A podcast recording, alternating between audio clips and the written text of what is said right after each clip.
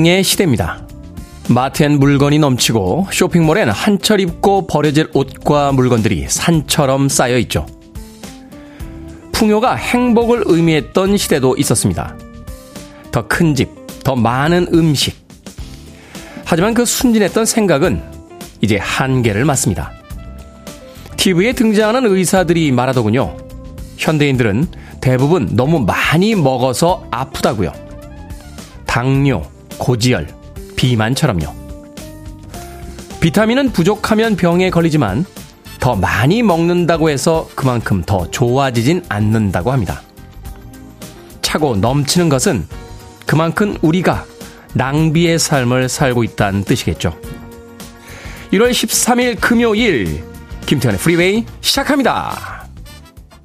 음악을 가지고 논다라는 표현이 딱 어울리는 그런 음악이었죠. 헐리우드 영화 역사상 가장 우아했던 한 배우에게 바친 곡입니다. 미카의 그레이스 켈리 듣고 왔습니다. 빌보드 키드의 아침 선택, 김태훈의 프리웨이. 저는 클 태 자 쓰는 테디, 김태훈입니다. 강은정님, 비 오는 아침입니다. 안녕하세요. 최유진님, 안녕하세요. 테디, good morning입니다. 여기는 수원인데요. 비가 장맛비처럼 많이 내리고 있습니다. 하셨습니다. 아직 세상은 어둠 속에 잠겨 있는데 새벽에 나올 때 보니까 비가 정말 엄청나게 내리더군요. 지역마다 편차가 있다고는 합니다만 오늘 오후까지는 좀 많은 비가 내릴 것 같고 또 소강 상태에 들어갔다가 아, 토요일과 일요일 주말에도 비 소식 있는 곳들이 꽤 많습니다. 또 강원도 지역에는 이제 눈이 내리는 곳도 많다라고 하니까 오늘부터 주말까지 특별히 운전하시는 분들 또 이 비 피해나 눈 피해 없도록 주의하시길 바라겠습니다.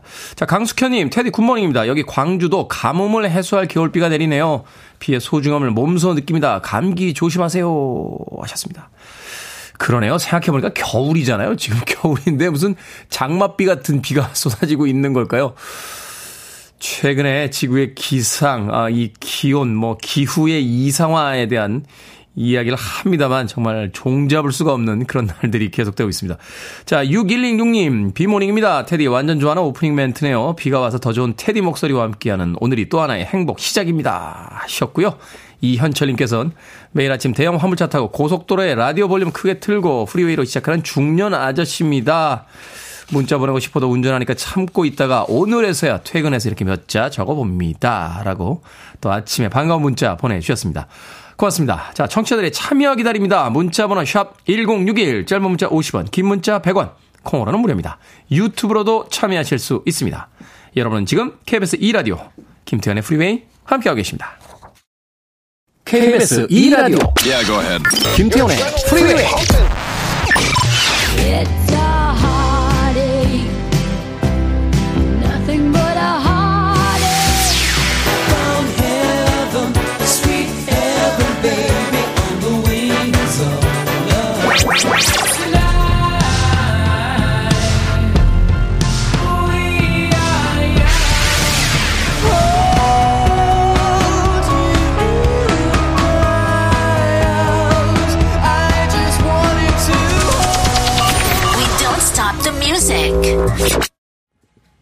6148님께서 신청해 주신 주스 뉴턴의 Angel of the Morning 듣고 왔습니다. 6793님께서요, 테디, 저는 오늘 졸업하는 초등학교 6학년 학생입니다. 너무 떨리는데, 테디가 응원해 주시면 잘할 수 있을 것 같습니다. 졸업식 처음이니까 떨리긴 하실 텐데, 예. 떨지 마세요. 뭘 할 게 없어요, 졸업식. 뭘 졸업식을 응원해주면 잘할 수 있습니까? 그냥 가면 됩니다. 졸업식도 잘하고 못하고가 있나요? 어, 그런 거 없어요. 6793님. 오늘 처음 하는 졸업식이니까 그냥 가벼운 마음으로 가서 그동안 6년 동안 함께 지냈던 친구들과 아, 반가운 인사 나누고 이제 새롭게 시작하는 중학교 생활 기대에 차서 돌아오면 됩니다. 아, 오늘 가면요. 친구들하고 사진 많이 찍으세요. 어, 휴대폰으로 사진 많이 찍어서 휴대폰에 있는 사진들 지워질 수 있으니까 아, SNS나 아, 또는 홈페이지 같은 곳에 사진들 꼭 많이 올려놓으시길 바랍니다. 얼마 전에요, 어, 초등학교 동창들 모여가지고, 아, 송년회를 했습니다. 아, 12월 한 중순쯤이었던 걸로 기억이 드는데, 이제는 뭐 다들 아저씨죠. 뭐, 배 나오고 뭐 다들 뭐 동네에서 그냥 돌아다니면, 아, 동네와 거의 그 물화되는, 예. 어떤 존재감이 있다라기보다는 어디에 가든지 그 환경에 스며드는 예, 그런 아저씨들인데 그 친구들하고 오랜만에 깔깔거리며 이야기하다가 한 친구가 예전 초등학교 그 졸업식 사진하고요. 어, 어떤 친구의 생일에 갔던 사진을 이렇게 휴대폰에 담아온 걸 보여주더라고요. 그 사진 보면서 한참 동안 웃었습니다. 한참 동안 웃으면서 지나간 이야기를 막 끄집어내면서 어, 즐거웠던 추억에 젖었었는데 그 생각이 문득 나네요. 6793님. 자, 초등학교 6학년의 졸업식, 그 졸업식의 사진들 많이 남겨놓으면 언젠가 그 사진을 쳐다보면서 그때 친구들과 함께 즐거운 추억들 이야기할 수 있을 겁니다. 주변에 또 계신 부모님들께서도 사진 많이 찍어주시길 바라겠습니다. 6793님. 졸업 축하하면서요. 아, 영화 1인 패키지 보내드릴게요. 이제 어른이니까 영화도 혼자 보고 그러는 거죠. 예? 중학교 2학년이면 어리니까 영화 1인 패키지 관람관 한 장과 팝콘 콜라가 있는 영화 1인 패키지 보내드릴게요. 6793님 졸업 축하드립니다. 자, 이벤트 진행하고 있습니다. 아, 청취율 조사 기간을 맞아서 여러분들께 잘 좀 도와주십시오 하는 의미로 이벤트 진행합니다. 내 친구의 이름을 불러줘 라는 아, 제목을 가진 이벤트입니다. 프리웨이를 같이 듣고 싶은 사람, 프리웨이에서 이름을 불러주고 싶은 사람 있으시면 그분의 이름과 어떤 관계인지 적어서 보내주시면 됩니다. 방송에서 이름도 불러드리고 같이 나눠 드시라고 커피 쿠폰도 두 장 보내드립니다. 모두 30분 추첨하는데요. 문자 번호는 샵 1061, 짧은 문자 50원, 긴 문자 100원, 콩으로는 무료입니다. 그리고 또 여러분들의 이름을 아, 함께 보내주시는 분들에겐 저희가 특별히 롤케이크 쿠폰까지 아, 넣어서 보내드리겠습니다. 자, 4739님께서요, 테디, 오늘 아침은 두 손이 자유롭습니다. 후배 두 명과 분당에서 대전으로 출장을 가는데, 후배가 운전 중이거든요. 조수석에 앉아서 106.1 주파수 맞췄습니다. 팝 좋아하냐고 물어보니까 좋아한대요. 프리웨이로 두 명 영업했습니다. 하셨고요. 7738님, 테디, 택시기사인데요. 새벽부터 미터기가 카드를 못 읽어서 골치가 아픕니다.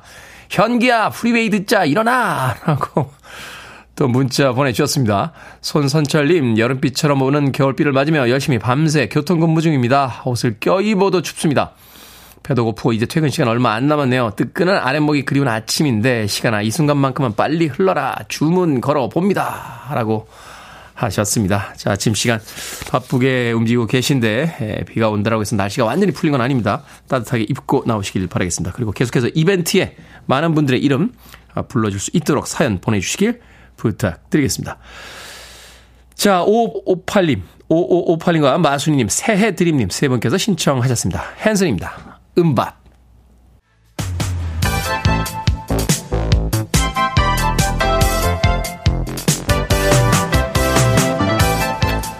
시간 뉴스를 깔끔하게 정리해 드립니다. 뉴스 브리핑 캔디 전예현 시사평론가와 함께합니다. 안녕하세요. 안녕하세요. 캔디 전예현입니다. 자 이재명 더불어민주당 대표가 어제 신년 기자회견을 열었습니다. 어떤 메시지들이 담겨 있었나요? 예, 이재명 대표의 어제 신년 기자 간담회는 사실상 대표 취임 후에 첫 공식 기자회견이기도 합니다. 네. 뭐 간단하게 어, 질의응답을 한 경우는 있지만 이렇게 본인이 말하고자 하는 말을 자세히 설명한 경우는 사실상 이번이 처음인데요.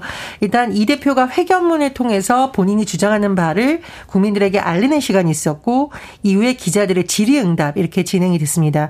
회견문에서 일단 이 대표는 민생 이런 말을 총 6번 언급하면서 강조를 했는데요. 30조 원 규모의 민생 지원을 해야 된다라는 것을 제안했습니다. 주요 내용을 보면은요. 코로나로 생긴 대출금 이자를 1.5%포인트 내려주고 저소득 1,700만 가구에게 물가 상승 피해 지원금을 주자 이런 내용입니다. 또 대통령과의 회담 제안 여전히 유효하다고 강조를 했는데요. 이재명 대표의 브랜드라고 하면 이제 기본 시리즈라고 보통 얘기를 하는데 네. 어제 기본 소득, 기본 주거 기본 금융 이런 개념을 활용한 정책의 내용도 공개를 했습니다. 어, 재미있는 사실이 좀 알려졌죠. 보통 이제 대표 취임 후에 공식 기자회견문 이런 내용은 당 대표실에서 주도를 해서 만드는데 이번 회견문은 당의 정책위원회가 주도했다. 이 말은 그만큼 이 대표가 최근에 둘러싼 여러 가지 논란을 이른바 민생 정책으로 돌파하겠다는 의지를 보인 것이라는 해석이 나옵니다. 또 하나 정치 분야에 대해서 이 대표는 올해가 개헌 적기다. 왜냐하면 올해 선거가 없기 때문인데요. 네. 4년 중임제, 대통령 결선 투표제 등을 제시하기로 했습니다. 또 기자들의 질의 응답, 뭐 정책에 대한 질문도 있었습니다만 아무래도 좀 민감한 부분에 대한 질문도 있었는데 검찰 수사와 관련한 질문이 나왔습니다. 불체포 특권에 대해서 이재명 대표는 적법하게 권한을 행사한다면 당연히 수용하겠지만 경찰복을 입고 강도 행각을 벌이고 있다면 상황이 다르기 때문에 판단은 다를 수 있다. 그래서 이제 어떤 검찰 수사나 이런 것을 강도 행각에 비유했다. 음. 이런 요약본이 나오고 있고요. 또 사법 리스크가 아니라 검찰 리스크로 말해달라라고 의견을 피력하기도 했습니다. 어, 당에서는 지금 이 대표가 본인의 사법 리스크에 대한 유감 표명을 뭐 할 수도 있다 이런 전망이 나왔지만 관련 언급이 없었던 것에 대해서 이번 수사 자체를 정치 검찰의 야당 탄압용으로 보고 있는데 유감 표명하라는 것도 모순 아니냐라는 설명이 나왔다고 합니다.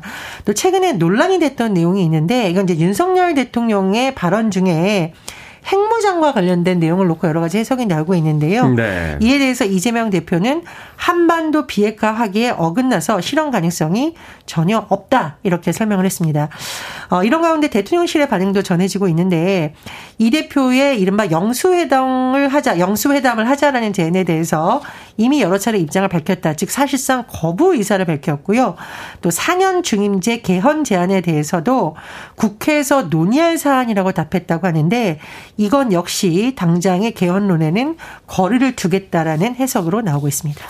뭐 여당의 입장이 야당의 입장이 다르기 때문에 이재명 더불어민주당 대표의 이제 신년 기자회견이 담고 있는 메시지에 대한 어, 논평은 좀 다를 수 있겠습니다만. 근데 이제 정권 출범한 지가 이제 꽤 돼가는데 여당 야당 대통령과 야당 대표가 한 번쯤 만나야 되는 거 아닙니까? 그러게요. 떡국 먹는 모습 기대한다면 너무 무리일까요? 음.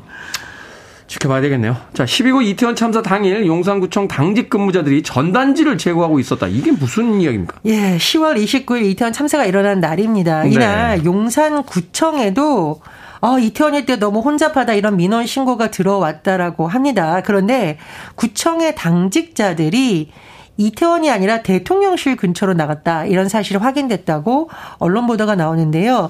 그 이유는 집회 참가자들이 윤 대통령을 비판하는 피켓을 남겨놨는데 이것을 제거하라는 지시를 받았다 이런 보도가 나오고 있습니다. 좀 구체적으로 살펴보면 어, 이날 대통령실 집무실 인근에서 집회가 열렸는데 어, 단체들이 이 윤석열 대통령과 김건희 여사를 비판하는 손피켓을 들고 있다가 집회가 끝나고 이 피켓을 전쟁 기념관 담벼락에 붙여놨다고 해요. 근데 경찰이 이것을 불법 광고물로 보고 용산구청에 철거를 요청했는데 네. 문제는 이 시간이 저녁 8시 반이었다고 합니다.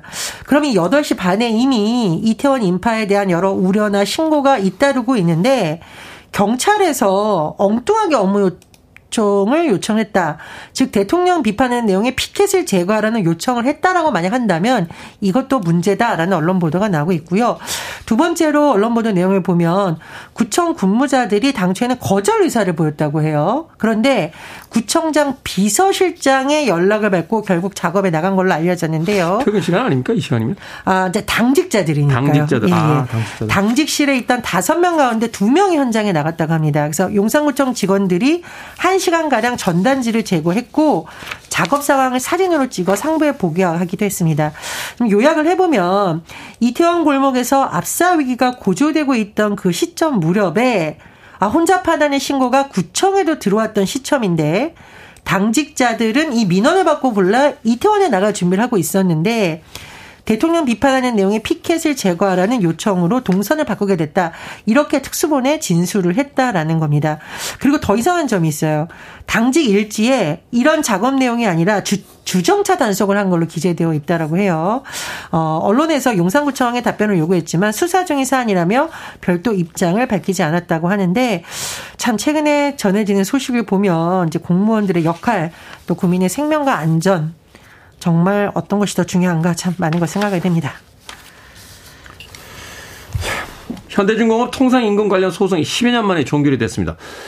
이렇게 오래 걸립니까? 어. 예, 이거 좀 굉장히 예민한 사안이고 중요한 사안이니까 간단히 정리를 해보면요. 네. 2012년 12월 현대중국 근로자 10명이 사측을 상대로 통상임금과 관련돼서 추가 법정 수당 등을 청구하면서 시작이 됐습니다. 무려 10년 정도 걸린 소송인데 1심은 근로자 편, 반면 2심은 회사 측 손을 들었는데 대법원에서 결론적으로 2심을 파기했습니다. 그리고 법원에서 조정 결정을 내렸는데 노사 양측에서 이것을 최근 수용을 했습니다. 따라서 대법원 파기환송 판결의 취지에 따라서 상여금 800% 전부를 통상 임금에 삽입하고 미지급 법정 수단 및 퇴직금을 산정해 지급할 예정입니다. 10년이면 너무 길군요. 자, 영유아용 화이자 코로나 19 백신이 들어옵니다. 현재 코로나 백신 접종 나이가 만 5세 이상인데 접종 나이가 더 어려지는 건가요?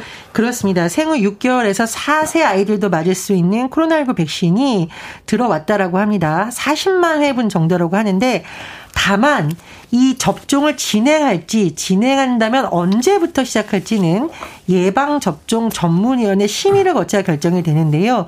일단 이 백신을 도입해 놓은 이유는 이 영유아 중에도 뭐 기저질환이라든가 고위험군이 있을 수 있기 때문에 일단 백신을 도입했다고 당국은 설명한 상황입니다. 네, 미리 도입하는 건 좋은 거죠.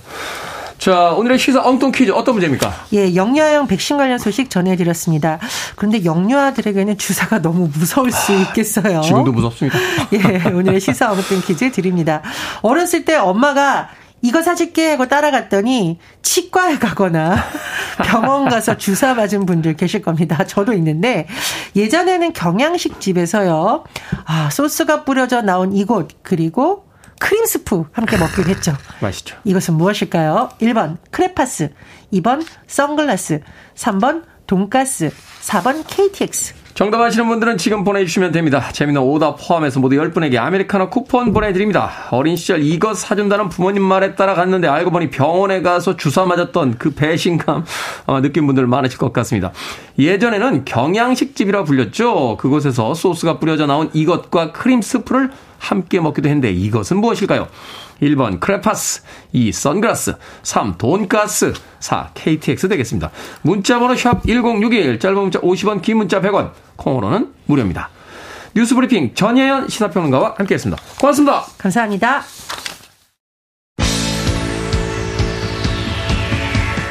서미님, 이금식님, 에헤라디아라고 닉네임 쓰시네요. 신청하셨죠? 로라 브레니건, 글로리아.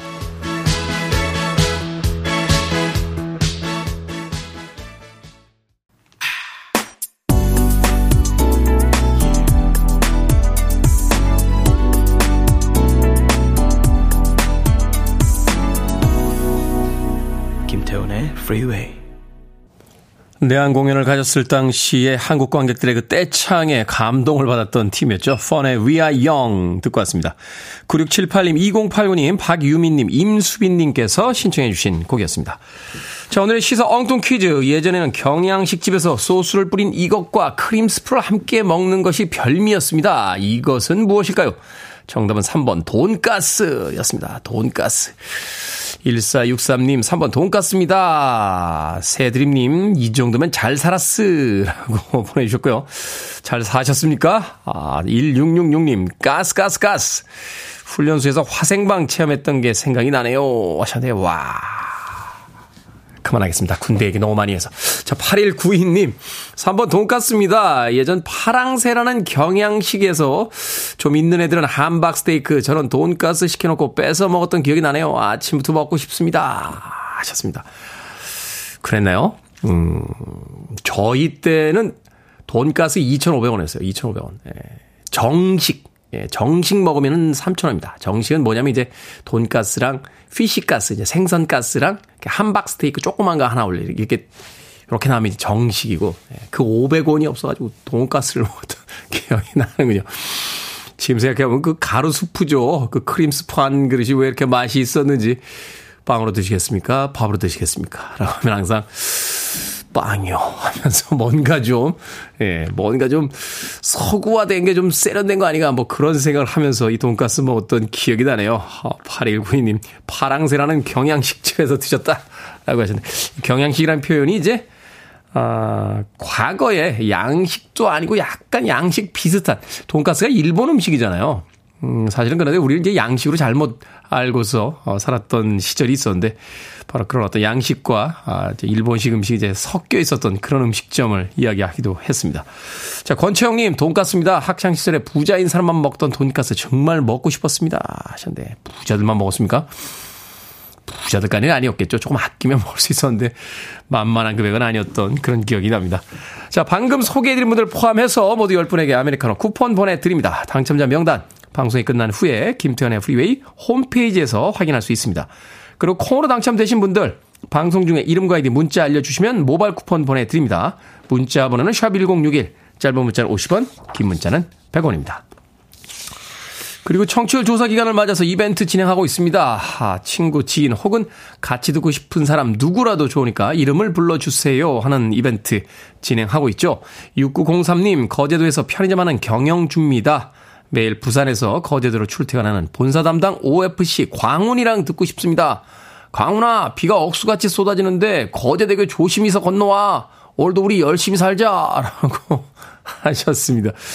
본사 담당, 어, 그러면 업무상으로 만난 분인데 친구가 되셨나요? 광훈이라고 부르시는 거 보니까 6903님. 4599님께서는 새벽을 가르며 6시부터 2시까지 운행하는 창원시 교통약자 콜택시 운전기사입니다. 입사 동기인 동, 용만아재, 이키 선배, 육아 휴직 중인 지연이 4시 넘어 일어나서 장거리 출근하는 오키, 선영이, 왕국이, 코로나로 자가 격리 중인 상만씨 외에 새벽반 운전기사님 15명과 이 차를 타시는 모든 분들 그리고 콜 직원 분들도 추천해 주고 싶은 Freeway입니다. 라고 해 주셨습니다. 고맙습니다. 4599님 커피 두 잔과 롤케이크도 함께 보내드리도록 하겠습니다. 2560님의 신청으로 갑니다. 바네사 윌리엄스, Dreaming.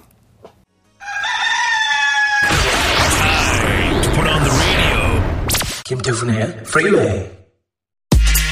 Are you ready?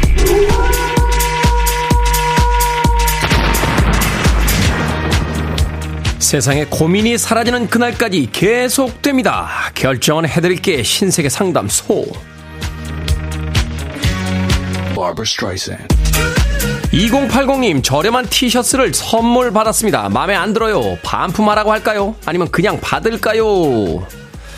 그냥 받으세요. 선물 받는 거지 TV 홈쇼핑 배달이 아니잖아요. 3879님, 식당에서 알바하는데 일주일에 한 번 오시는 손님이 매번 커피를 주시거든요. 저는 커피를 안 마셔서 다른 직원 주는데 그 손님에게 커피를 안 마신다고 얘기할까요? 아니면 지금처럼 다른 직원에게 줄까요? 커피 안 마신다고 하세요. 그래야 드실 수 있는 걸 가져다 주시겠죠. 0767님, 부부싸움하고 며칠째 냉전 중입니다. 그러다 제가 9일에 아, 승진을 했거든요. 승진한 거 말할까요? 아니면 말하지 말고 계속 냉전을 유지할까요? 일단 계속 냉전을 유지합시다. 승진 카드는요, 더 중요한 순간이 있을 거예요. 지금은 말해봐야 오히려 칭찬도 못 들을 수 있습니다. 강정림님, 잘 때마다 남편이 이불을 걷어 찹니다. 그래서 발이 시려운데 양말을 신고 잘까요? 아니면 각자 이불을 따로 덮을까요?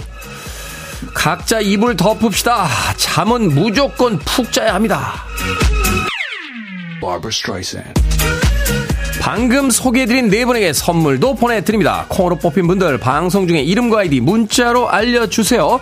여러분의 모든 고민 소중히 모십니다. 다양한 고민 보내주시기 바랍니다. 문자번호 샵 1061, 짧은 문자 50원, 긴 문자 100원, 콩으로는 무료입니다. Take That입니다. I Found Heaven.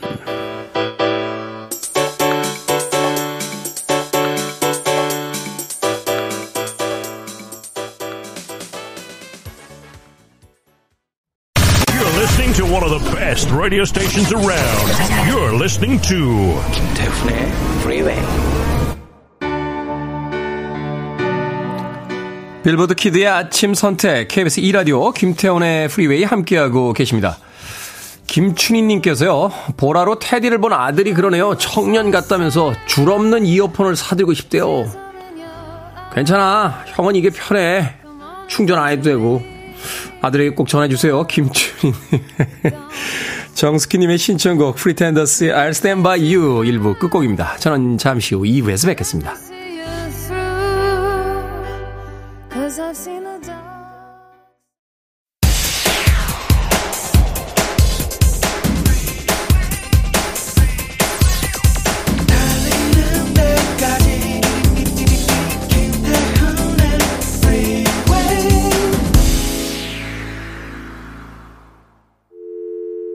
I need your arms around me. I need to feel your touch.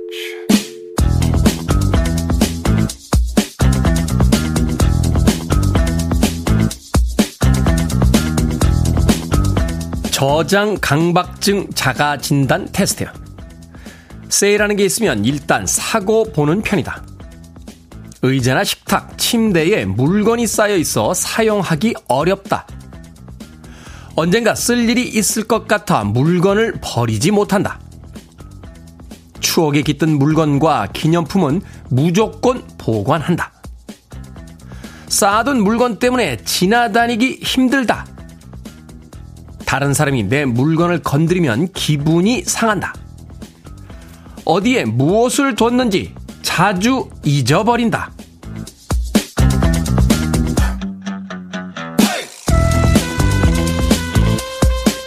뭐든 읽어주는 남자. 오늘은 온라인 커뮤니티에 올라온 저장 강박증 자가진단 테스트를 읽어드렸습니다.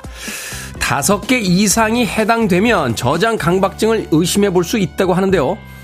누구나 사소한 강박증은 가지고 있지 않습니까? 옷장에 옷이 색깔별로 걸려 있거나 물건의 좌우 대칭이 맞아야 마음이 편하고요. 문을 잘 잠그고 나왔는지 불안해서 몇 번씩 다시 확인하는 것처럼요. 일상생활이 어려울 만큼 지장을 주는 게 아니라면 적당히 받아들이는 것도 하나의 방법일 겁니다. one plus one에 포인트까지 적립을 해준다는데 어떻게 쟁여두지 않을 수 있겠습니까? 아, 집에 잔소리 하는 분이 계시다고요? 그러면 눈치껏 삽시다. 그게 마음의 평화와 지구의 평화를 위해 좋은 거니까요. Duran Duran이나 Culture Club 이 영국발 synth-pop에 대항했던 미국 출신의 신스팝 그룹이었죠. Animotion의 Obsession 듣고 왔습니다. 자, 김태훈의 Freeway 2부 시작했습니다. 앞서 일상의 재발견, 우리 하루를 꼼꼼하게 들여다보는 시간, 뭐든 읽어주는 남자. 오늘은 온라인 커뮤니티에 올라온 저장 강박증 자가진단 테스트 읽어드렸습니다. 이은희님, 우리 집은 버리는 거 좋아해서 하나도 해당되는 게 없습니다. 집에 물건 쌓아놓는 거 안 좋아해요. 하셨고요. 김지연님, 저는 문자를 못 지웁니다. 언젠가 필요할 것 같아서요. 곽병숙님, 집이 좁아서 놔둘 데가 없습니다. 집이 좁아서 놔둘 데가 없는 건지, 물건이 많아서 집이 좁아진 건지, 한 번쯤 생각해 보세요. 자, 정수원님, LP판 100장 정도 있는데 버리자니 아깝고, 스피커 구해서 사용하자니 공간이 비좁을 것 같아 침대 밑에 보관하고 있습니다. 하셨습니다. 그렇군요. 저도 노래 나가는 동안 자가진단 테스트 한번 해봤는데, 다른 거는 해당 사항이 없는데 다른 사람이 내 물건을 건드리면 기분이 상한다. 이거는 약간 맞는 것 같아요. 예, 저는 제 물건에 누가 손대는 거 별로 좋아하지 않습니다. 저도 남의 물건에 손을 안 댑니다. 어, 정말 정직하게 삽니다. 어, 길거리에 금덩어리가 떨어져 있어도 저는 절대 손대지 않습니다. 아, 남의 물건에 손대지 않는 이유는 내 물건에 남들이 손을 대는 게 기분이 별로 안 좋거든요. 그러니까 이제 남들도 안 좋을까봐 손을 안 대는데, 예. 가끔 그냥 남의 물건 이렇게. 그래서 그런가요? 어, 저는 집에 누구 이렇게 초대하는 법이 없고요. 어, 나가서 항상 만나고, 예. 또 그런 어떤 성향, 네. 저장 강박증과는 좀 상관없는 것 같은데요. 네. 자, 김태훈의 Freeway 2부, 뭐든 읽어주는 남자로 시작했죠. 여러분 주변에 의미 있는 문구라면 뭐든지 읽어드리겠습니다. 김태훈의 Freeway 검색하고 들어오셔서 홈페이지 게시판 사용하시면 되고요. 말머리 뭐든 달아서 문자로도 참여 가능합니다. 문자 번호 샵1061 짧은 문자 50원 긴 문자 100원 콩으로는 무료입니다.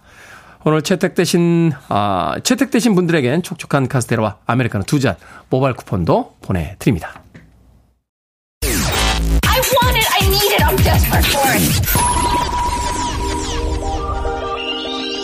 Okay, let's do it. 김태훈의 프리웨이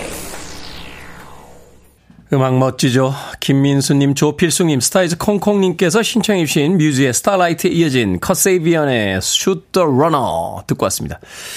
영국 락밴드입니다. Kasabian. 카사비안, 카사비안 이렇게 읽었었는데 예, 발음기호로 한번 찾아봤더니 Kasabian 이렇게 읽어야 된다고 하는군요. 영어 쉽지 않습니다. 국내에 내한했을 때 예, 공연을 봤던 적이 있는데요. 이 보컬리스트인 Tom Meighan, 어, 굉장한 어떤 카리스마를 드러내면서 왼쪽 가슴인가요? 큰 꽃을 하나 꽂고 나와서 어, 무대 위에서 출렁거리듯이 이 노래를 부르는데 아 정말 대단한 카리스마를 보여주더군요. 저도 개인적으로 굉장히 좋아하는 락 밴드였습니다. Muse의 Starlight에 이어진 Kasabian의 Shoot the Runner까지 두 곡의 음악 이어서 듣고 왔습니다. 자, 청취율 조사 기간을 맞아서 내 친구의 이름을 불러줘, 나의 지인의 이름을 불러줘, Freeway를 같이 듣고 싶은 사람들의 이름과 그 관계를 적어 보내주시면 저희들이 아메리카노 모바일 쿠폰 두 장 보내드립니다. 라고 이벤트 진행 중입니다. 6693님께서 덕소에서 백반집 하는 40년 지기 내 친구 점이야. 새벽 장사 힘들지 옷 따뜻하게 입고 다녀. 봄에 보러 갈게. 라고 하셨습니다. 또 2957님께서 고향 친구 최영수와 듣고 싶네요. 고향을 떠나 서울살이 20여 년인데 언젠간 고향으로 오겠죠. 그땐 자주 얼굴 보며 이런저런 추억 얘기하고 싶습니다. 라고 하셨고요. 1700님, 금단아, 나한테 상담 그만하고 테디한테 문자 날려 상담해봐라. 뽑히면 커피도 쏴준다. 얼른! 이라고 하셨습니다. 금단 씨, 저한테 문자 보내주세요. 제가 상담해 드릴게요. 무슨 문제인데요, 도대체. 1700님께서 금단 씨와 같이 듣고 싶다라고 문자 보내주셨고요. 2327님, 최은별, 한아름, 김미연, 조아라, 이민지, 대학 동창들과 같이 듣고 싶습니다. 참고로요, 오늘 저녁에 다 같이 만나서 밥 먹기로 했는데, 방송 타면 너무 신기할 것 같아요. 아예 카톡 프로필 사진으로 Freeway 홍보 이미지 띄워놨습니다. 친구들이 보면 깜짝 놀라겠죠? 라고 하셨습니다. 고맙습니다. 2327님, 그리고 0604님께서 East 윤원기, West 장재민, South 강덕님, 노스 김수민, 어느덧 우리 direction이 30년이 됐습니다. 중학교 1학년 코흘리개 친구들끼리 만든 모임을 이렇게 중년이 될 때까지 유지하고 있네요. 얘들아, 송년 모임은 못했다만 신년 모임은 해야지. 라고 친구들에 대한 그리움과 함께 문자 보내주셨습니다. West, East, South, North, 이건 뭡니까? 뭐, 뭐 이런 건가요? 서청룡, 동, 동백호, 뭐, 북주작, 남현무 뭐 이런 건가요? 남현무인가? 다, 옛날에 다 외웠는데, 이상하게 이제는 기억이 안 되네. 그 사방향에 이제 왜 수호신들이 있잖아요. 그죠? 예. 아마 그거를 흉내 내신 것 같은데. 아무튼 멋있는데요. 어, 그렇군요. 우리 어린 시절에 왜 그런 거 하잖아요. 뭐 독수리 오영재에서 뭐 나는 몇째 뭐 이런 거 하고 뭐, 뭐, 무슨 뭐, 지금 식으로 얘기하면 이제 엑스맨에서 나는 누구 막 이러면서 자기들 캐릭터들 만드는데 아마 그런 게 아니었나 하는 생각이 드는군요. 자, 방금 소개해드린 분들, 어, 아메리카노 모바일 쿠폰 두 장씩 보내드리고요. 특별히 또 단체 손님들 모시고 오신 2327님과 0604님에게는 네, 롤케이크도 저희들이 쿠폰 같이 보내드리겠습니다. 방송이 끝날 때까지 이벤트 계속됩니다.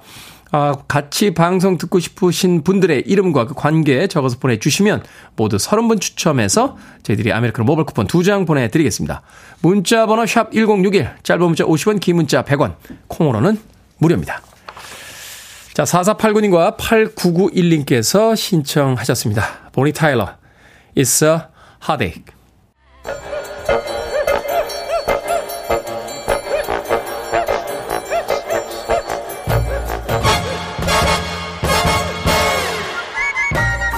온라인 세상 속 촌철살인 해악과 위트가 돋보이는 댓글들을 골라봤습니다. 댓글로 본 세상.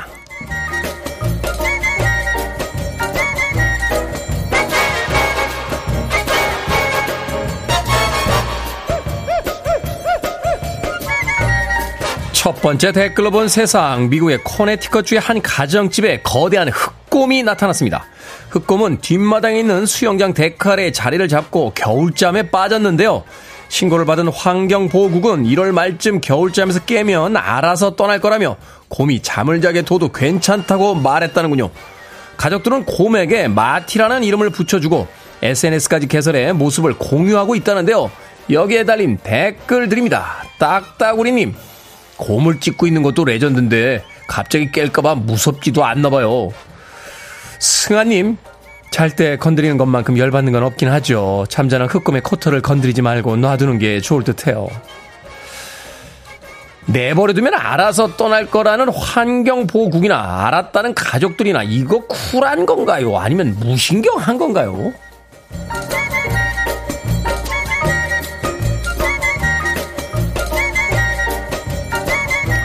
두 번째 댓글로 본 세상 인도 뭄바이에 있는 회사가 휴가 중인 동료에게 전화를 하면 우리 돈 약 150만 원 정도의 벌금을 내는 제도를 도입했습니다. 누구의 방해도 없이 보내는 휴가가 업무 능력을 향상시킨다고 판단했기 때문인데요. 이 회사에는 1년에 최소 일주일 의무적으로 휴가를 떠나야 한다는 규정도 있다는군요. 여기에 달린 댓글 드립니다. Friday님, 팩스로 업무 내용 보내고 회사 전화로만 업무할 때가 정말 좋았습니다. 유유님, 휴가 중 줄 서서 맛집 들어가자마자 업무 전화 와서 통화하면서 먹느라 음식 맛 하나도 못 느꼈던 게 떠오르네요. 자자자 다 같이 따라해 봅시다. 주말, 공휴일, 월차, 휴가 이런 날엔 연락하는 거 아닙니다. 아시겠죠? 일도 인생의 일부일 뿐이잖아요. 영화 Mission Impossible 2에서 톰 크루즈 아저씨가 이런 말을 합니다. 어디 가는지 알려주면 휴가가 아니죠. 7951님께서 신청하셨습니다. 캔 라즐로, Tonight.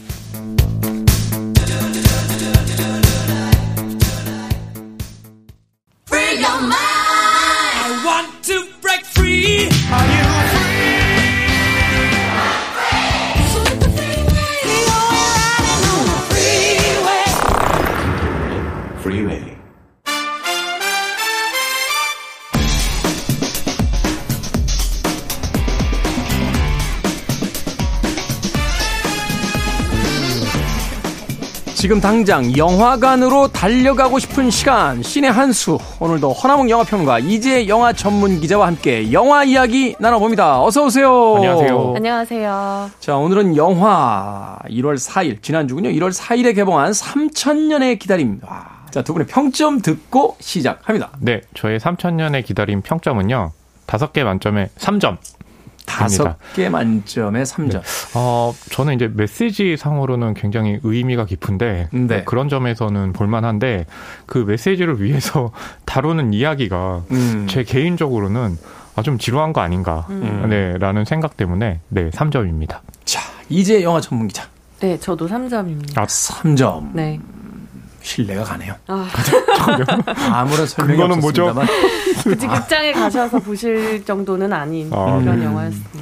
자 그런데요, 이 주연 배우들의 면면을 보면 네. 어 굉장히 기대를 했던 작품이에요. 왜냐하면 뭐 틸다 스윈튼, 뭐 맞아요. 뭐 현존하는 여배우 중에서 가장 독특하면서도 그쵸. 그 캐릭터들에 있어서 몰입도를 굉장하게 만들어내는 맞아요. 어 심지어는 이제 드라마에서부터 아주 컬트한 어떤 그 장르물까지. 음.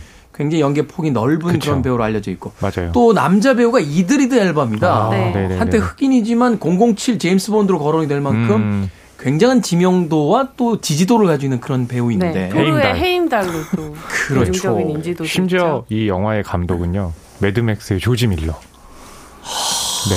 조지 밀러 옹이. 네. 네. 무조건 그럼 별 한 네 개만 나와야 되는 거야. 아, 근데 또 조지 밀러 온께서는 영화마다 이런 완성도와 개성의 편차가 굉장히 음, 크시잖아요. 그렇긴 해요. 이 네. 조지 밀러 옹이 걸작과 망작 사이를 계속 끊임없이 왔다 갔다 하시면서. 근데 또 어떤 분들에게는 이 3천년의 기다림이 또 굉장히 뛰어난 음. 작품이기도 할 거예요. 근데 이제 저도 그렇고 이재 기자님도 그렇고 항상 저희는 좀 이렇게 보는 눈이 비슷하잖아요. 이심전심이죠. 네, 네, 네. 뭐 그렇다는 거죠. 음, 네. 줄거리 소개 부탁드립니다. 아, 네. 틸다 스윈튼이 연기한 인물이요. 이제 알리시아라고요. 서사학자예요. 네. 이야기에 이제 관심이 굉장히 많아요. 근데 이야기에만 관심이 많아요. 음. 본인 주변에 어떤 뭐 아, 현실적인 어떤 이야기엔 관심이 없고 네네. 극 속의 이야기? 책 그러니까 속의 이야기, 뭐 속의 이야기, 신화 속의 이야기 그렇죠. 이런 것만. 아. 그러다 보니까 이제 그 혼자 생활하는 경우가 많고 뭐 사랑이라든지 아니면 실생활에 있어가지고의 그 본인의 이제 사연은 별로 없는 거죠. 본인의 이야기는 없는 거죠. 그런데 오늘 이제 영국을 방문을 했다가 골동품점에 가서요. 네. 유리병 터키입니다. 하나가 아, 네, 죄송합니다. 터키에 가서요. 그러니까 결국 투르키에. 아, 튀르키예 저 예, 맞아요. 튀르키예. 네. 잠깐만 이거 이런 거이 객관적인 팩트가 틀리면 안 되거든요. 어, 저는 이제 항상 이재 기자님이 소외될까봐 네, 일부러 좀 잘못된 얘기를 아, 하고 네, 이재 기자님이 좀 이야기할 기회를 마련해 드리는 거죠. 선생님 연구가 아니라 터키인데요. 니들이 자는 줄 내가 확인하기 위해서 그랬어. 네.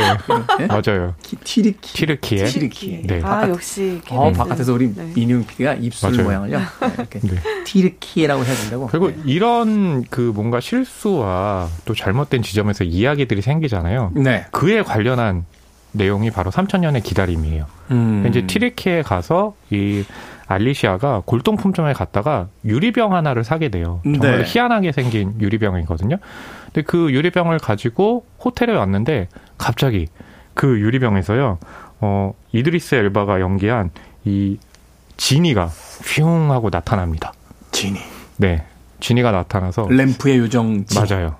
너에게 세 가지 소원을 들어줄 테니 세 가지 소원을 얘기해라. 네. 라고 하면 뭐 저 같은 사람은 당장에 네, 뭐 돈을 좀 많이 하게 해달라. 좋은 집 갖게 해달라. 음. 라고 얘기를 할 거잖아요. 돈이 많으면 좋은 집 사면 되죠. 아, 네. 돈을 마, 돈을 마, 하나를 허비했네요. 그러니까 돈을 많이 달라고 하고 좋은 집을 또 달라고 하면 그건 중복이잖아요. 그렇죠. 아, 그러네요. 어. 뭐 아무튼 그렇게 얘기를 하는데 알리시아는 어 나는 소원을 얘기하지 않겠다. 음. 라고 하니까 어, 왜요? 지니 입장에서는 너무 당황스러운 거예요. 근데 지니에게도 사연이 있어요. 음. 소원을 들어줘야지만 그 병에서 탈출할 수가 있거든요. 아, 자유를 얻을 수 있는데. 그렇죠. 네. 근데 그 여자 주인공인 알리시아는 네. 왜 네. 소원을 빌지 않습니까? 왜 이 사람은 서사학자잖아요. 수많은 이야기들을 읽고 연구해온 사람이기 때문에 소원을 비는 이야기의 결말은 늘 좋지 않았다는 걸 알고 있어요. 아. 비극으로 끝났다는 사실을 알고 있기 때문에. 네. 그렇기 때문에 현명하게 난 소원을 빌지 않겠다라고 해서 진이를 당황시키죠. 현명한 건가요? 현명하다고 볼 수 있죠. 결국 이 영화의 결말을 생각해 보면. 그러네요. 뭐 그럴 수도 있죠. 우연한 행운. 소위 이제 소원을 비는 요정이 나타나는. 음. 물론 이제 그 세라자드의 그 어, 유명한 네. 램프의 요정에서의 결말이야 어, 어떤 동화적 결말을 가지고 있습니다만 그렇죠. 대부분의 실제 전설이나 어떤 신화 속에서의 그 우연한 행운이라는 것이 음. 가져온 어떤 비극들. 맞아요. 대표적인 게 트로이의 목마로 이야기되는 페리스의 그 사과잖아요. 음. 아, 그렇군요. 그러네요. 어, 그 신이 사과를 주고 와. 가장 아름다운 여신에게 이 사과를 주라라고 했는데 사실은 아프로디테에게 그 사과를 주면서 음. 세상에서 가장 아름다운 여인을 얻을 수 있다라고 했지만 그게 결국 한 나라를 망가뜨리잖아요. 음. 근데 결국에 이 이야기가 메시지가 있다는 건 맞아요. 그러니까 그런 그러네요. 식의 음. 우연한 해군이 찾아왔을 때 거기에 대해서 어떤 방식을 취할 것이냐 이런 게 중요한데 이제 진이 입장에서는 음. 여기를 자유를 얻기 위해선 소원을 얘기해야 되는데 그렇죠. 안 얘기를 안 하다 보니까 이제 거기서부터 어떤 이야기들이 이제 펼쳐지는 겁니다. 아, 그래도 의미가 있네요. 우리가 왜 그렇죠. 해외 토픽에서도 그런 뉴스 자주 보잖아요. 그 음.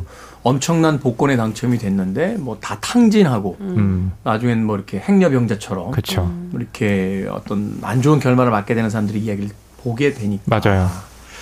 이렇게 말하자면 이제 동화라든지 어떤 전설의 틀을 가져와서 우리의 삶에 대한 이야기를 다시 이제 물어보는 그렇죠. 네. 그런 드라마라고 볼 수 있겠군요. 자, 음악 한 곡 듣고 와서 이제 본격적인 영화 이야기와 만나보도록 하겠습니다. 어, 영화의 OST 중에서요. 마테오 보첼리의 음악 듣습니다. 코셔너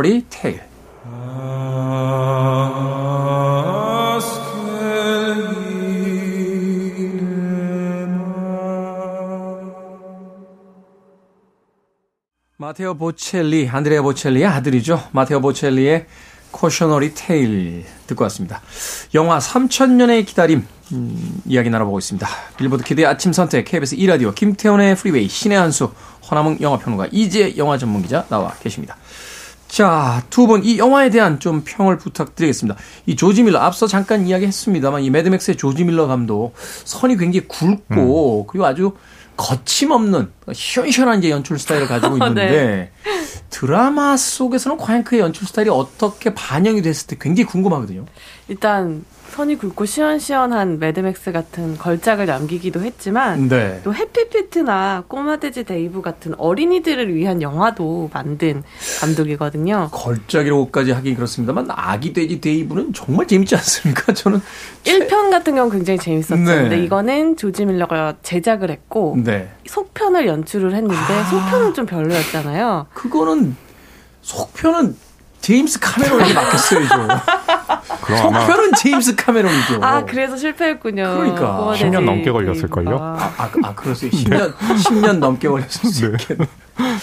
자, 연출 어떻습니까? 드라마와 함께. 어, 좀 매드맥스 이후에 7년 만에 신작임에도 불구하고 저 같은 경우에는 조지 밀러 감독의 어떤 개성이랄까 그분의 색깔에 대해서 좀 찾아보기 힘들었는데요. 음. 어, 일단 원작 소설을 가진 내용이에요. 이 안에서는 이야기가 굉장히 중요한 화두인데 조지 밀러 감독 역시 자신의 영화들도 일종의 이야기라고 본다면 이 이야기에 왜 매료됐는지를 영화를 보면 알 수가 있어요. 네. 하지만 이 이야기가 진행되는 방식에 서 보면 천일영화와 굉장히 흡사하거든요. 음. 마치 지니가 자신의 전생 그 전 세계에 대해서 얘기를 해주는데 그 자신의 이야기를 통해서 이 서사학자인 알리시아를 설득하려고 하거든요.